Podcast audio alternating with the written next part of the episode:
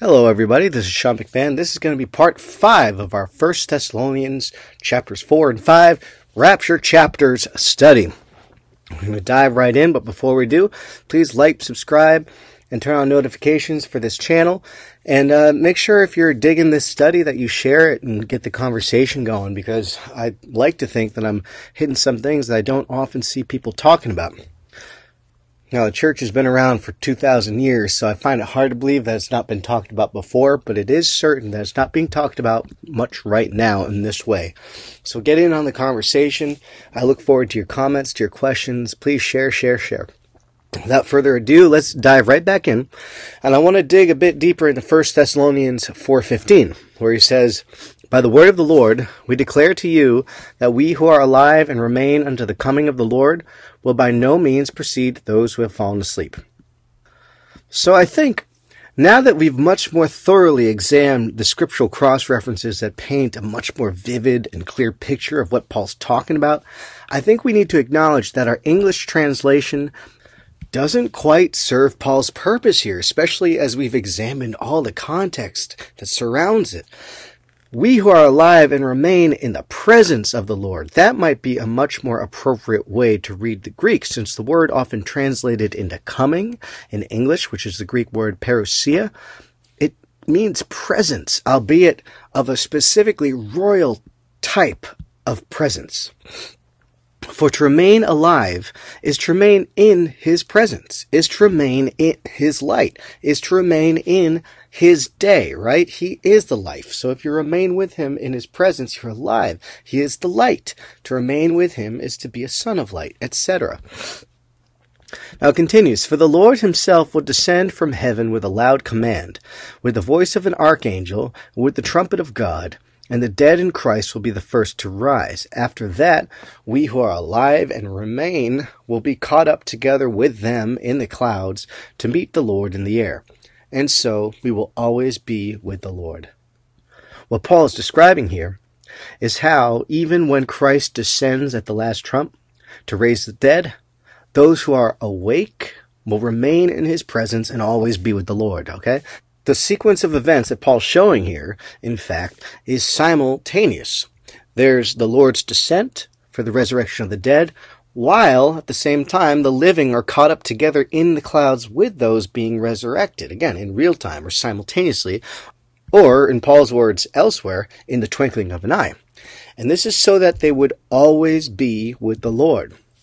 Okay, so in case it isn't clear, Paul is teaching the Thessalonians, as well as the Corinthians, right, that those who were born again would never die and would always be in the presence, in the parousia of God, while those who were not born again, who were not faithful Christians, they would fall asleep. In other words, they would be in darkness. They would be sons of darkness, right? Nonetheless, in human terms, Paul is in no way teaching that they wouldn't die physically. In fact, they had to die physically in order to be raised spiritually, right? In order to be clothed in imperishability and immortality, that is, to receive their spiritual body, right? And this is what Paul talked about in First Corinthians chapter fifteen, which we went over in the last part. So the picture Paul is painting of immortality before the last trumpet is of souls remaining somehow alive in the presence of the Lord. And in fact, this is precisely the picture painted by Apostle John in Revelation twenty, verse four. He says, "I saw the souls of those who had been beheaded by their testimony of Jesus and for the word of God, and those who had not worshipped the beast or its image, and had not received its mark on their foreheads or hands, and they came to life." And it says they reigned with Christ for a thousand years, and we'll get to the thousand years later. But what John calls this is the first resurrection, okay? But what Paul says is we who are alive and remain in the presence of the Lord will by no means precede those who have fallen asleep. Okay, Paul says the dead in Christ, the sleeping ones, will be first to rise. Okay, is there a contradiction here? No. It seems to me, with Revelation twenty verse four being our crucial evidence, that the first resurrection is not the resurrection of the last trumpet, in which the perishable puts on the imperishable, the immortal puts on the immortal, right? This is something which doesn't apply to we who are alive and remain in his presence. In other words, this group, instead, is only changed, as Paul says. Now, John offers another clue about the first resurrection group. It says, the second death has no power over them. Now, the second death concept appears by name nowhere else in the Scripture except right there in Revelation. But the idea of two different types of death does occur elsewhere in Scripture, and we've just been discussing it throughout this entire study to date. Because of the faithful, Christ said they'll never die, right? Of the faithful, Christ says they'll never die.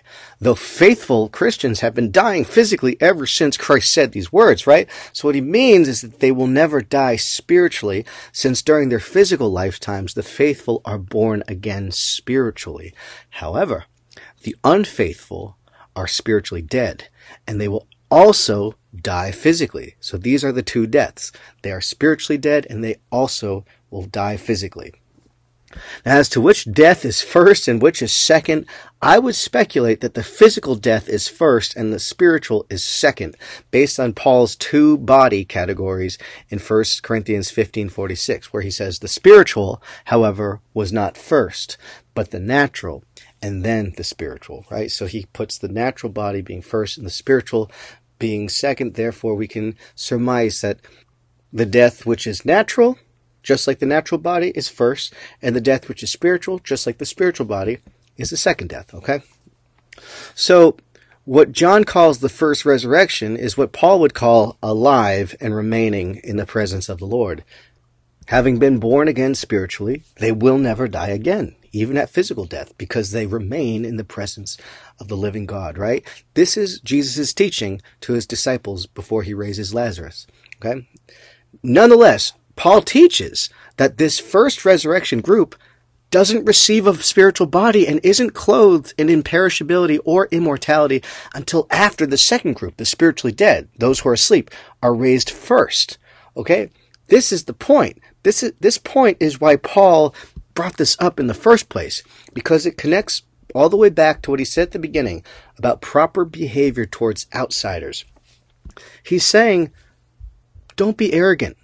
You who are awake, you who are alive, you are children of the day, and you walk in the light as sons of God. But it's those who are asleep, who are spiritually dead, who are the children of the night, who walk in darkness. They are the priority here.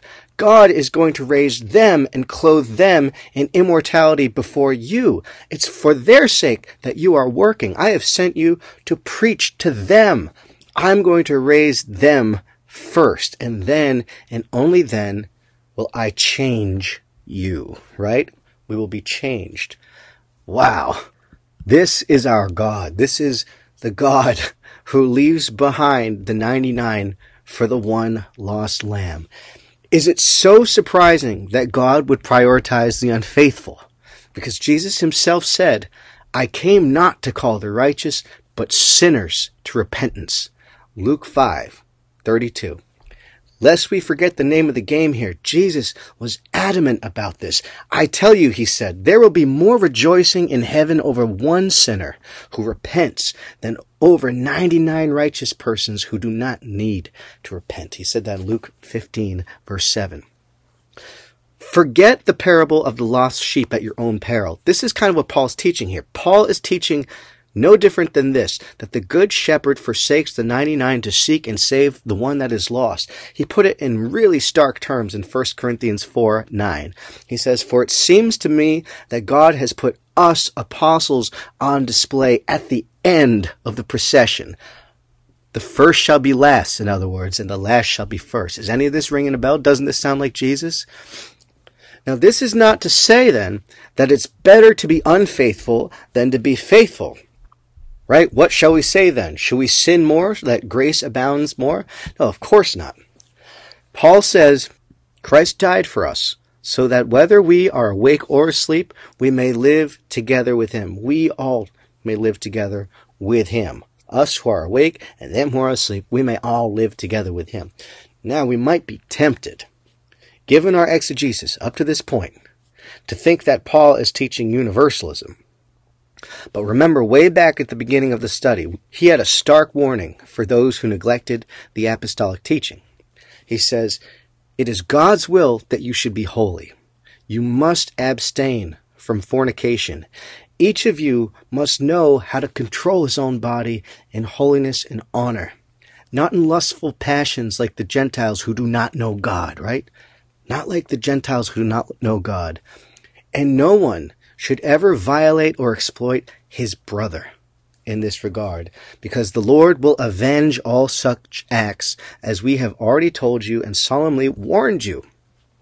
And John provides the stark imagery for this vengeance in Revelation twenty fifteen. It says, if anyone was found whose name was not written in the book of life, he was thrown into the lake of fire. John calls the lake of fire the second death, which we speculated was likely spiritual. And indeed, it would have to be, since Paul teaches that the natural body is raised a spiritual body, and since the second death is inflicted upon the resurrected person, this would therefore be a person raised into a spiritual body. The second death is then, by deduction, spiritual death. Now, what does this mean? Whatever it means, it has to square with Paul's teaching that the person in this state, whom Paul calls asleep, is somehow living with the Lord together with those who are awake. Well, how can the damned be living together with the Lord alongside those who are awake, the saints in heaven? Well, we'll be looking at that in the next part. So thank you so much for listening. Like the video if you like it, subscribe if you want to subscribe, and turn on notifications so that you can be notified whenever a video comes out. Please share this. If you're getting something out of this, please share it. Get the conversation going. There is nothing better than iron sharpening iron. Come, let us reason together, right? We're just all searching the scriptures and learning and learning and learning, learning about the wonderful things our God has said to us through these stories. God bless you. I hope you enjoyed it. And I look forward to speaking with you in the next part. God bless. Adios.